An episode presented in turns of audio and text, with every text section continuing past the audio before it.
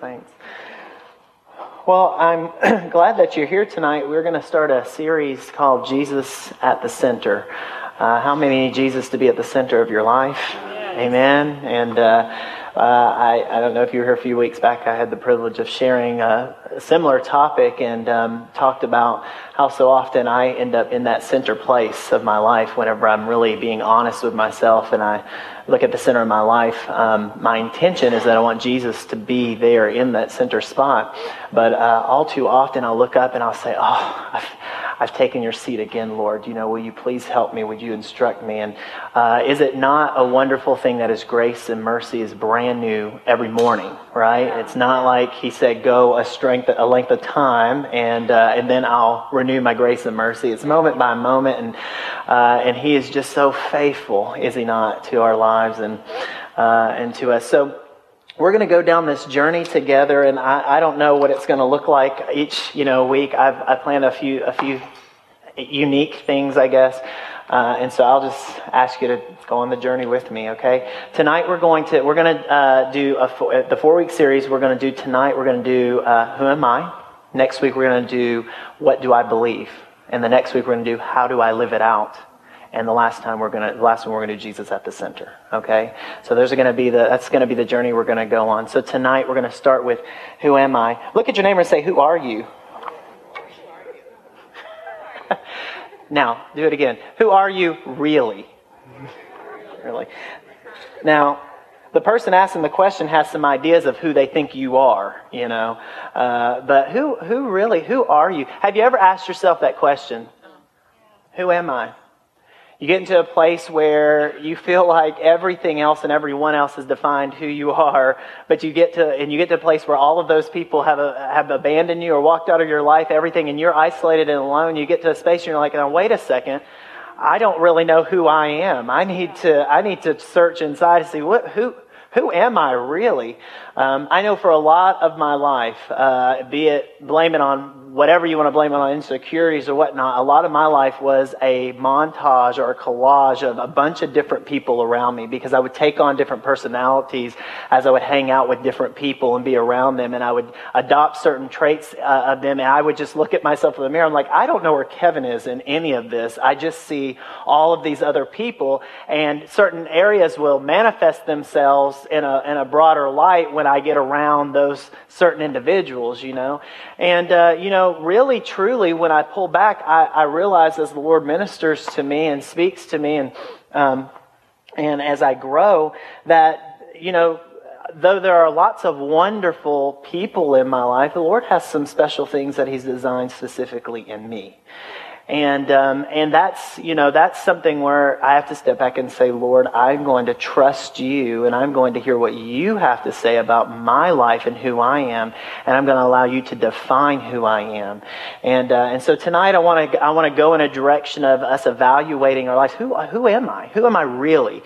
And, uh, and, and look at that. So the verse that we're going to send around, and guys, did we, I love this team that we have. I sent this to them. We're supposed to send these in way early, and I got it to them like a couple hours ago. So I'm just so thankful for their grace. Uh, but we're the one good thing is this is going to be the scripture we're going to stick with over the whole series, and this is it. Okay, so we're going to read this. So would you read this? You don't have to stand. Would, would you read this with me? For we are God's handiwork, created in Christ Jesus to do good works, which God prepared in advance for us to do. Ephesians two ten.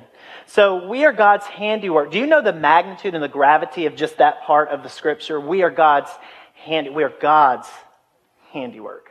We are God's handiwork. I'm not talking about, you know, I could show you some of my handiwork and I could have the genesis of an uproar of laughter in here if I showed you some of the things that I've created. But we are God, I'm talking about the God who breathes stars right? I'm talking about the God who put the sun in the sky, the moon in the sky, that the earth revolves around this expanse of a universe that we have no idea really how big and how enormous. That God who created all of that, looking at that third rock from the sun down on us who create, we are his, his handiwork. That's significant. That's huge. That's, that's really, really big. And when you put yourself in a perspective of understanding that that type of God is the one who created you, then boy, you begin to think, man, I, there's something, there's something really might be potentially real special about my existence and the reason I'm here and, and what he wants to do in me because really, honestly, we don't have anything to do with it. It's who he's called us to be.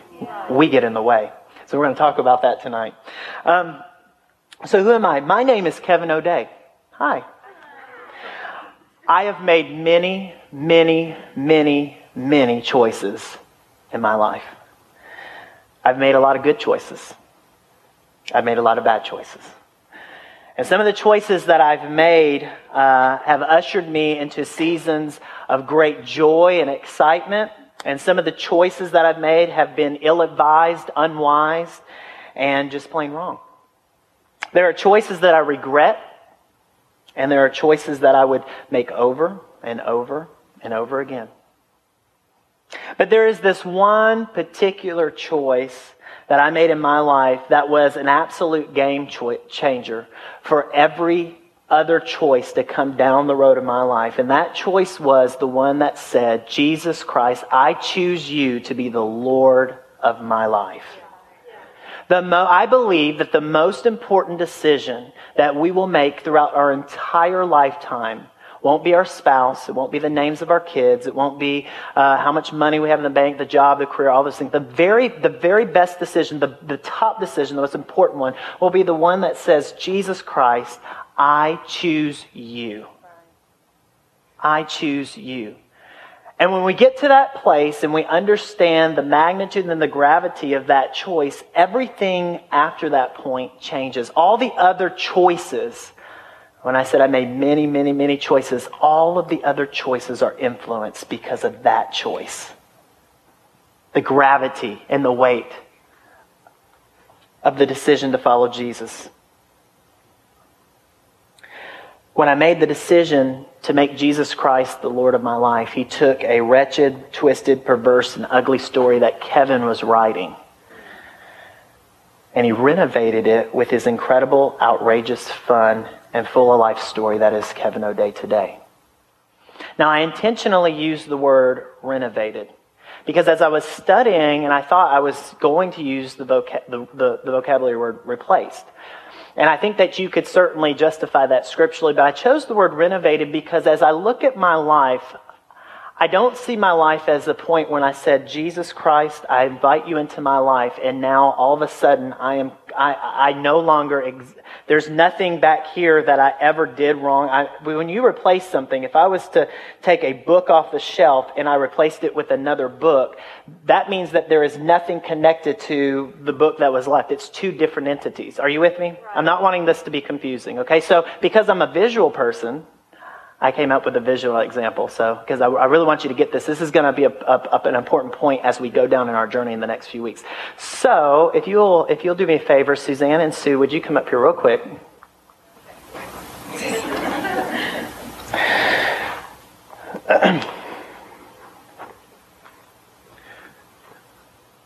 Suzanne, or Sue, yeah, Suzanne, would you hold that? you, you.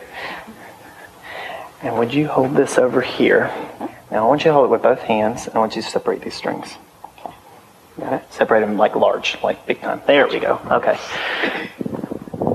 This is when I was born. And I was born into a world of sin. The yellow string is my life. Okay? And then you can see that the darker uh, string represents the sin that I was bound to. Okay, so I was I was bound to this sin, and I and in this time in this season, I probably made some good choices, probably made some bad choices, right? I, I know I made bad choices. I made, you know, all of the decisions. I was living life.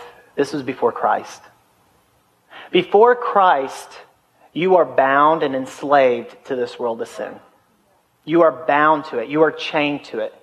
You can work very hard to try to make choices to make yourself good enough or perfect enough, and it's not going to work, but you're bound. You're stuck. But there comes a point in a decision in your, uh, that you make in your life where you say, I'm going to ask Jesus to come into my heart. That would be my time when that happened. And God comes in he says, boom, I'm going to un, I'm going to unbind you, right?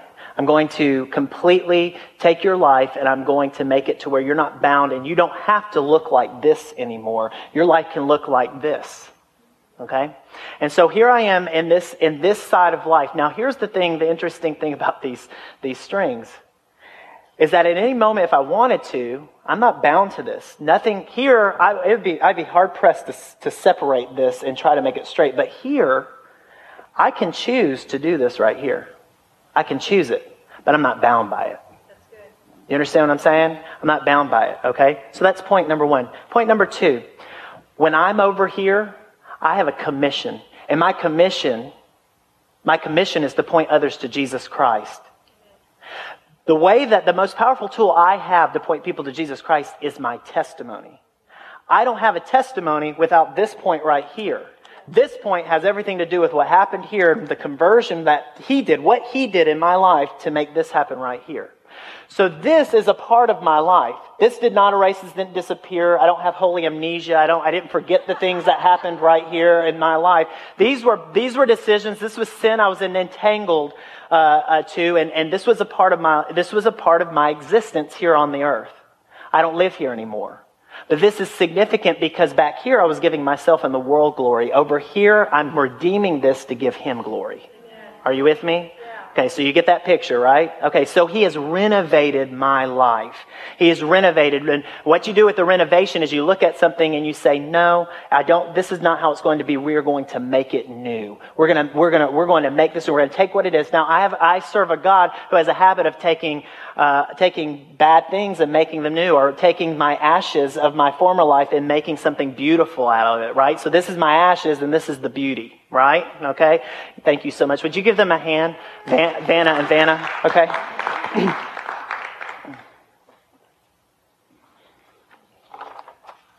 so there are a myriad of choices that I made before Christ that I wouldn't make now in Christ. But does it mean that those choices I made before Christ never were made? The difference is now that instead of the world getting the glory from my past choices, I refer back to those choices and I hope to give God glory for how, who I am now. So now I'm walking out my life in process. Anybody in here in process? You know, a lot of this when I speak these next three weeks, I'm just going to be talking about my life because I, that's I'm most educated on my life. You know, I'm in process. I'm walking this thing out. There's no perfect bone in my body. I need Jesus Christ's strength every day, and His mercies are new for me. But I'm walking this out. But I have full access because of Jesus to the Father. I have full access to the Father, and that's exciting to me. And I don't know that this generation, when I say this generation, be my generation, the ones coming up behind me, I don't know that we understand how powerful, how potent, how wonderful, how awesome it is that we have access to the Father. In fact, I know that my generation has no idea because instead of tapping into that access, we're refi- redefining who we're going to be based on what we feel, what we want to do. And we just want to tag God on the portions that would make us feel good. And so, and so we have, I have access to my Father and everything He has to say about I am. The issue that I find is that we struggle, uh, the issue that we struggle with is tapping into the access we have been given to the Father. I have gone keyless. I don't know if you carry on keys to your vehicles and your house. I've gone keyless. Uh, my uh, my wonderful father-in-law here built a door at my uh, in my office at the school that's a punch code now, and my car doesn't require a key, and uh, my house I, we don't, I don't need a key to get my house, so I've gone keyless, and the only place that I really need a key is the church. And it gets so darn frustrating on Tuesday mornings when we have a staff meeting and I can't get in the building. I'm banging on the door because I used to have the key to get in. Keys are only good if you have them. If you have a key, it's only, it's only worth anything if you use it to access what you're trying to get into, right? Okay? So we have access to the Father. It's like we've been given these keys to wonderful things, permission, special privilege to go inside, but it's like we, we have them on our person just as extra weight. We don't use them for what they were intended to be used for, right? And so I think that the issue uh, in, in our, that we struggle with sometimes is accessing the Father who is the creator, that same star breather I talked about. He's our Father, right? If you've given your life to the Lord, He's your Father. And uh, we don't access Him to allow Him to speak into our lives so that He can define the truth of who we are. Jesus said, who is our ultimate example, that the Son can do nothing by himself. He can only do what he sees the Father doing because whatever the Father does, the Son also does. Now, I'm not extremely smart, but if I look at Jesus and Jesus says, I can't do anything without looking at my Father, who am I to walk around thinking I can have anything together without looking at my Father? Right? That, now that's just like a no brainer. I think that's a no brainer, but I mean, it just, but, but man, we don't get it, right? If you're honest with you, if, I mean, if I'm honest with myself, I don't get it all the time. I'm just, I'm just like, and I see myself, I fall on my face and I think, how did I get here? Well, Jesus will set it up. You look at me more instead of yourself, right? If you let me speak into that situation, if you would consult me on that decision, and uh, this is the beauty, the beauty and the frustration of the God we serve is that He says, "Hey, I'm here. You have access to me, but I'm not going to force myself on you. I'm just going to be here. I'm available. I'm never going to turn my back on you. But boy, if you don't want me, I'll let you fall on your face, and we'll learn this until we get it until we get it right, right? And He'll just say, "Okay, we'll just let you. We'll let you do it your way." He's so gracious. Oh, He's so gracious. The easy answer to the question, "Who am I?" Is that I am God's handiwork.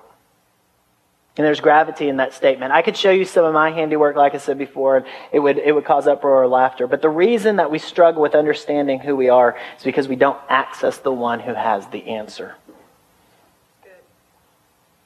If we don't allow God to define who we are, the world has no problem doing it for him. If we don't allow God to define who we are, the world has no problem doing it for him. And the world is made up of people. And one lesson that I've learned is that people are people and people are broken. Yeah. Yeah. People are people and people are broken. I have had the most terrific, wonderful, incredible, fun loving Christians say the most wretched, horrible things about me in my life. I've had people gossip behind me. Wonderful, wonderful people who, whom are dear that I love. I've had people slander, all of these things. And guess what? People are people and people are broken. Yeah. yeah. Because I would be remiss to say that I wasn't in a category like that for, for somebody else.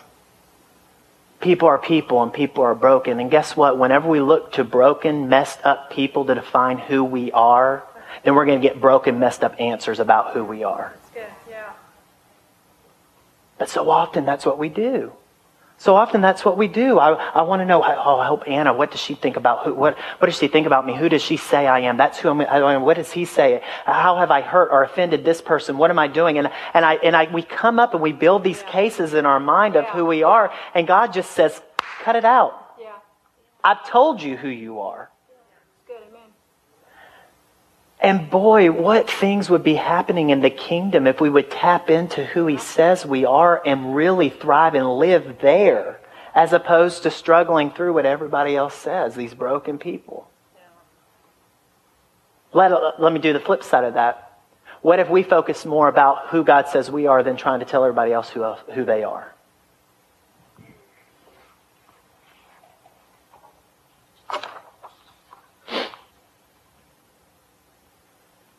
I went through a season of my life really trying to understand who I was. And um, God doesn't, I, I, know that God, I don't know, probably God, I, I know for Barbie, I think sometimes she's shared, uh, God speaks through dreams for, to, to some people. And really, I've only had one experience like that in my life. And it was really wonderful, but I've only had, I've got one dream, and the Lord gave it to me. I'm going to share it with you tonight. And I've shared it before, so some of you forgive me if I'm telling the story again. But it's, it goes with this tonight.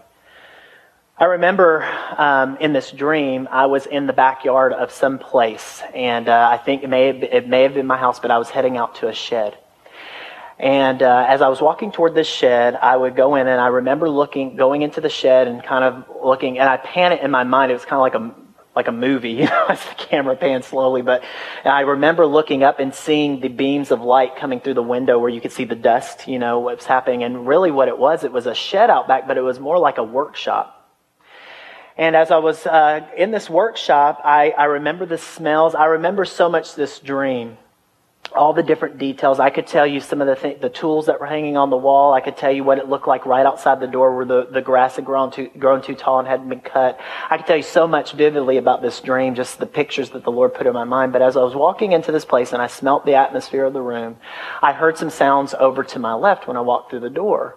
And there was this big, long wooden table and there was a, uh, uh, there was a man. He was standing there and he was working on crafting together and building these statues. And he was, he was shaving off things and he was working. I, I, I, he, there was nothing special about the man. He was just a man. I do know that he had gray hair and he was bald, uh, and, and had a gray beard, but he was, um, just at work, just at work, looking at, uh, uh, working on these um, statues. And so I remember looking at him, and then I remember turning around, and I started to see these statues just placed strategically all throughout this shed, this room. And so I went, curiously, I went over to the statue and I, and I looked down at it. And for some reason, when I looked down at the statue, I knew at that moment who that statue represented. And at the time, it was one of my best friends. And I looked at the statue and and I said, huh, that's, that's, that's him. Okay. And then I went and looked at another statue. And I started to look at the intricate detail with which the statue, by which the statues were made. And I started to be mesmerized by all of the different statues and all of the different intricacies of the, of the way that it was crafted. And, and as I, as I moved down the line and it was different people, different people in my life, important, significant people in my life, colors started to be added.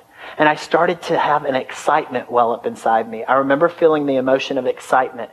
I remember feeling the emotion of joy. I remember being so happy about what all of these people looked like and, and, and all of the work. And it was one of those things, if you've ever been to an art museum and you enjoy art, you stand at a picture and you just stare. You could stare at it, looking at it for, for um, what seems to be hours, you know, and that's what I felt myself doing.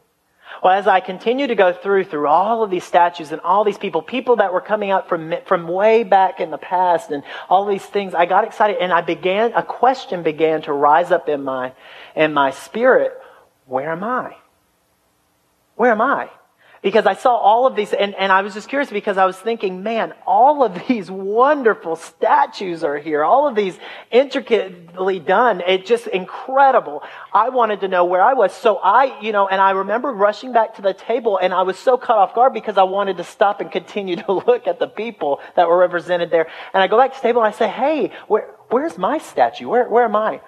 And he set down the, um, the tool he was working with and he pointed, he didn't make any eye contact, but he pointed over into the corner and then went right back to work.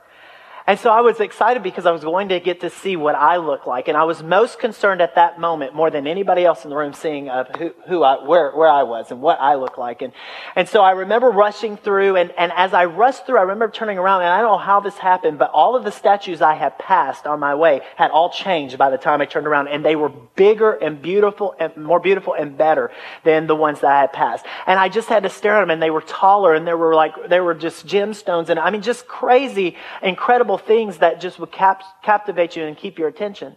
And so I, I went and I desperately was searching for mine. And as the joy in me and the excitement started to translate into frustration, started to translate into um, uh, anger because I couldn't find myself. I was rushing through, and all of a sudden, it wasn't as important to me to look at all of those details because I couldn't find where I was. And I went back and I remember slamming my hands down on the table in frustration. I said, I can't find myself. And he, in turn, slammed down his tool. And he looked at me. And he took his finger and he held it and he pointed over to the corner. Well, I remember taking my eye and following his finger all the way down and keep looking back and forth. And I walked over. And in the corner of this room, beyond the statues in the corner, was this carved out wastebasket. And I looked back at him because I, I was in disbelief. And I looked back at him and I looked and he, and he nodded as if I was in the right place. And I picked it up and I brought it over to the table and I said, This is me? And he shook his head, Yes. And I started to get really angry. And I remember crying and I remember being upset because of everybody else in the room. I got to be a wastebasket. And I was mad at him. And as I stopped, he took the wastebasket And everything he had been working on there, there were shavings and broken pieces all around. He took his long arm and took the width of the table and took the basket down and he scooted everything in it and he put it inside the wastebasket. And he put it on the table and he said to me, You see wastebasket, I see refuge for broken people. And in that moment, I just wept because I realized in the moment when I was trying to find myself, God had been using me to be a refuge and a place for people to come who are broken, who had lost their way. And there were, and that was a season of my life where there were people that needed to have Jesus. That's who they needed, and they didn't have anywhere else to go. See, he, what you perceive as your reality sometimes is not the reality. What he says is happening. What he says you are is who you are.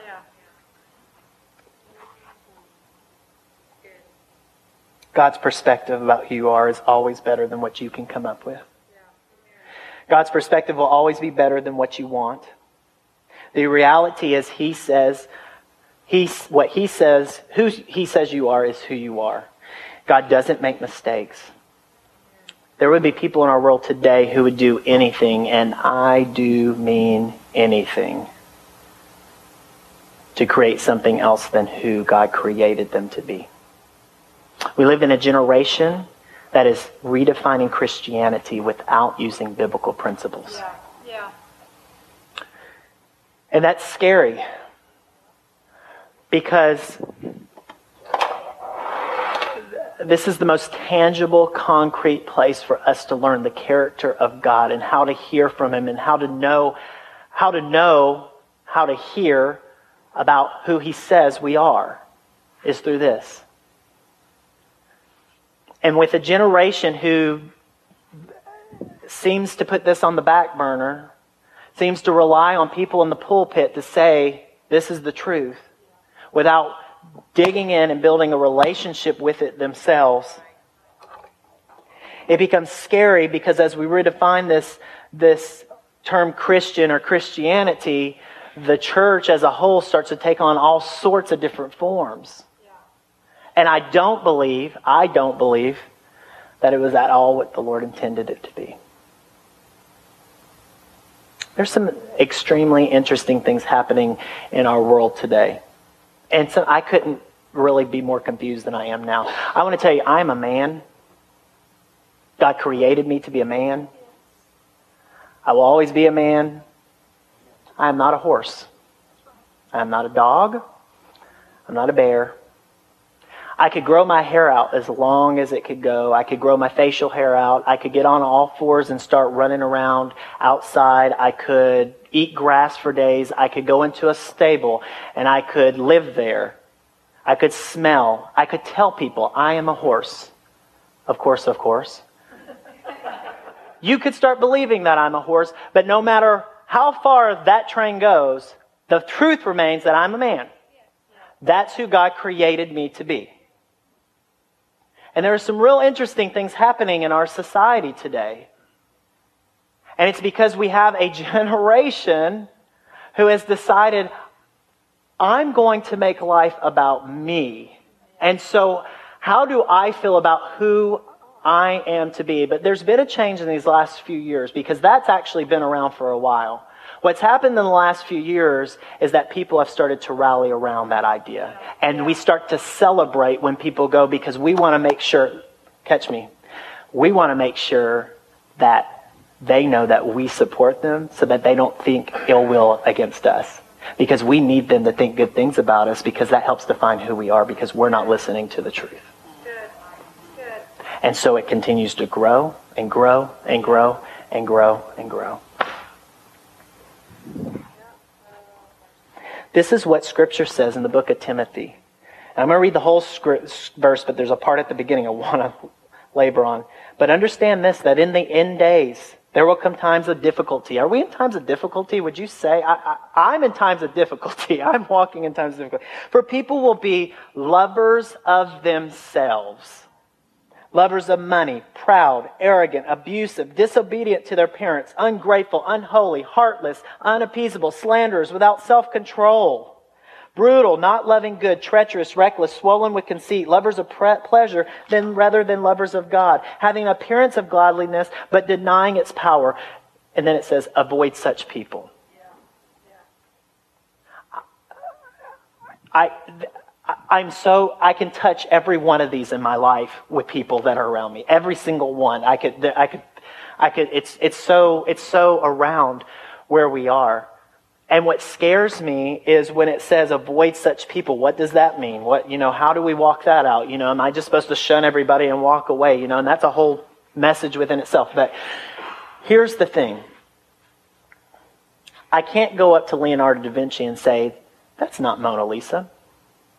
That's Bob Hope. That's Michael Jordan. That looks like a dog. I can say that all day to Leonardo da Vinci, but guess what? Leonardo da Vinci is the creator of the Mona Lisa, so he gets to determine what that painting is. Yeah, yeah. God gets to determine who you are. Amen. He, he, he gets to do that. And guess what? If you know Jesus Christ and He's the Lord of your life, you get to have access to His truth. And you don't have to buy into anybody else's truth about your life. Yes. Amen. And as we are tempted to go down, this is where it's going to get hard for us, people. And we're going to talk about this as we get into what do I believe and how do I live it out. It's going to be real interesting, okay? But here's the thing if we don't stay grounded in the Word and we don't know what the truth says, then we could easily wake up down the line and have no idea really where our foundation is. And we won't know what the truth looks like. And that's a scary place to be. Ladies and gentlemen, welcome to the minority. Welcome to the battle. Now, the great thing and what should encourage us and strengthen us is we know who wins at the end. Amen we know who has the victory. We know what he says to be true. And so we can hold on to that strength. We can hold on to that truth and we can go full force into this world and say, I don't really, what you say about me is totally fine. I stand on the truth of God. What you say about me is totally whatever you say. I stand on the truth of God. I stand on the truth. I stand on the principles of the truth. I'm going to continue to walk. And let me tell you something. As you do that and you stay faithful to Him, I believe He's going to be faithful to you. And what it's going to be, it's not about you going out with your tongue. And we're, again, we're going to talk about these next few. It's not about us going out to our tongue and slandering folks. It's about attracting them to this Jesus because of the way we live our lives. How do I live my life with such joy and peace in the midst of all the trial and tribulation? Because I have a Savior, Jesus Christ, who's ruling and reigning in my life. And so because of that, I'm modeling this life and they don't understand. I don't, you are so attractive to me because you've got this peace and this joy in the midst of all this mess. What are you doing that I'm not doing? Well, I'm certainly not growing my hair out and living out in a stable. I know the truth. I know this God and you need this God. If you would just introduce, if you would just get to know this Jesus Christ, man, you could have the same peace and joy and love and all of these things that I have. It's nothing that I'm doing. I just given my life to Him. Yeah. Right? I want to, and I do have time. I want to. I want to close down with this. Actually, two things. I, I, I wanted to do this because I want to be accountable to His Word. I want, I want what the Word says is what you're leaving here with. So what I've done is I have done a sheet here, and it says, Who am I at the top? This is certainly not exhaustive. There's so much more. This could be like that thick. But these are just some key points, and it says old identity, new identity in Jesus, and then a scripture that, that backs that up. So would you all pass this out? Because, because we have time, I want to, uh, thank you. Because we have some time here, I just want, all I want us to do is I want us to read down the new identity in Jesus section uh, together as kind of like a proclamation. And then as you are, you know, if you, if you get to a point on this sheet as we read and you say, you know, I don't know if I, I um, can, I don't know if I believe that really about myself. There's a scripture right there for you to, for you to look at and for you to, to, to study. So, thank you for those who have helped pass those out.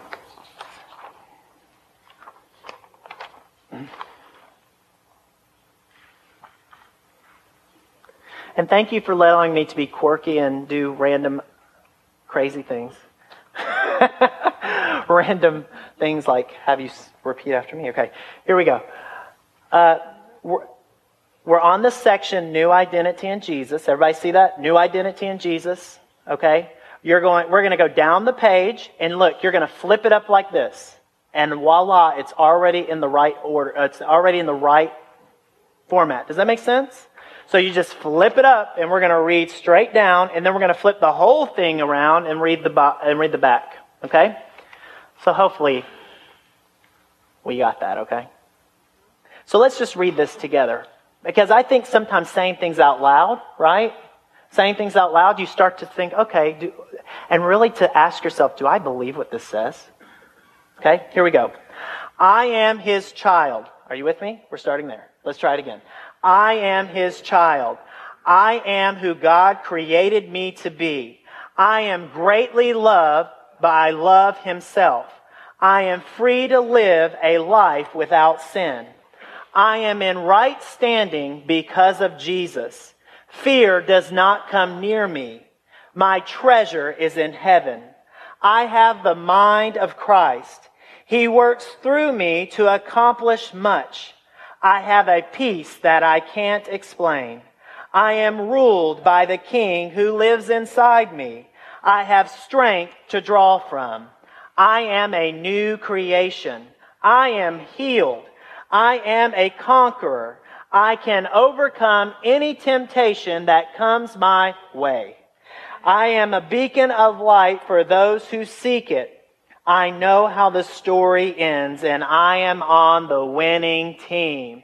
Everyone likes to be on the winning team, do we not?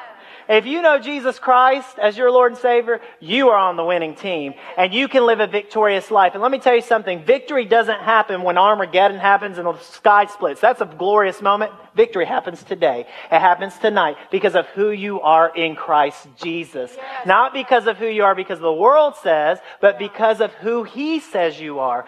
So I want to encourage you as you are pondering, who am I? What is my life about? Who am I really? Because that should be a question you're asking yourself. That should be a consideration that's happening frequently because the world is so inundating you with these thoughts about who you are. Who am I? Who am I? Who am I? These are true. This is truth. Listen to the truth. Meditate on the truth. As much as you're hearing of the world, we need to double and triple the truth in our life so that we can combat what the world is saying. Facebook, Twitter, uh, Instagram has things to say about you. CNN, Fox, they all have things to say about you. Uh, the, the friends that you're around, your coworkers, all these places, these people have things to say about you. Let me tell you, the truth is found in the Word of God. The truth is found in the Word of God. Amen? I want to end with this. If you'll just, this is, this is a book that changed my life as a senior in high school. And I'm going to read it to you if you'll just hear If Ray can just hang out with me while I read a book to you. Can you do that, man? Amen. He's back there like, okay, we're going to do this. Guys, I'm going to read this book to you and then we're going to dismiss. Thank you so much for allowing me to share tonight and I hope that we can continue this journey together. This book is called You Are Special by Max Lucado. I promise you this was significant in my life as a senior man, as an 18 year old, this was a significant change in my life, okay? Just because of the message that was within and what the Lord was doing. So hopefully this will minister to some of you, and I'll try to go quickly. I do have some time. The Wemmicks were small wooden people. Of all the wooden people, were carved by a woodworker named Eli. His workshop sat on a hill overlooking their village. Each Wemmick was different. Some had big noses, others had large eyes. Some were tall and others were short. Some wore hats, some wore coats. But all were made by the same carver, and all lived in the village. And all day, every day, the Wemmicks did the same thing. They gave each other stickers. Each Wemmick had a box of golden star stickers and a box of gray dot stickers. Up and down the streets all over the city, people spent their days sticking stars or dots on one another.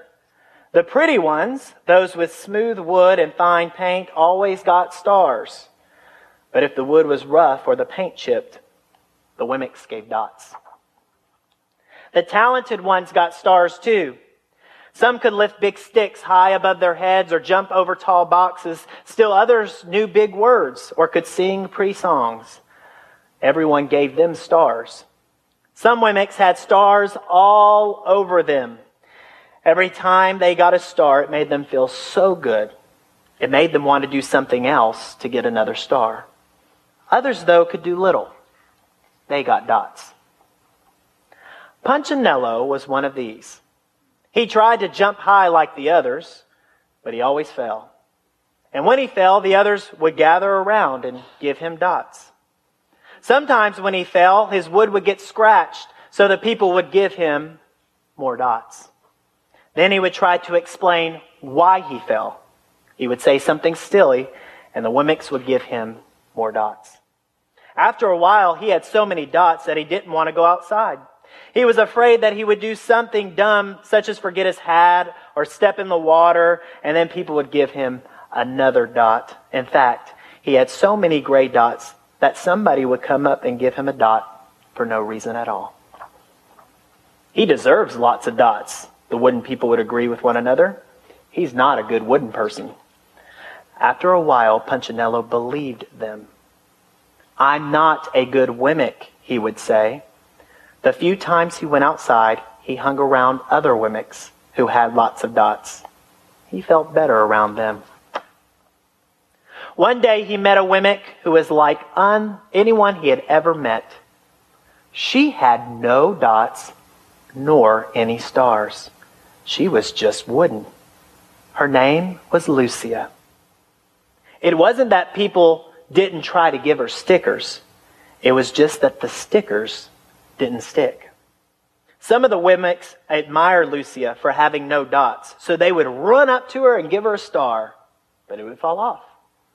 Others would look down on her for having no stars, so they would give her a dot, but it wouldn't stay either. That's the way I want to be, thought Punchinello. I don't want anyone's marks. So he asked the stickerless Wemmick how she did it. It's easy, Lucia replied. Every day I go see Eli. Eli? Yes, Eli, the wood carver. I sit in the workshop with him. Why? Why don't you go find out for yourself? Go up the hill. He's there. And with that, the Wemmick who had no stickers turned and skipped away. But will he want to see me? Punchinello cried out. Lucia didn't hear. So Punchinello went home. He sat near a window and watched the wooden people as they scurried around the town, giving each other stars and dots. It's not right, he muttered to himself, and he decided to go see Eli. He walked up the narrow path to the top of the hill and stepped into the big shop. His wooden eyes widened at the size of everything. The stool was as tall as he was.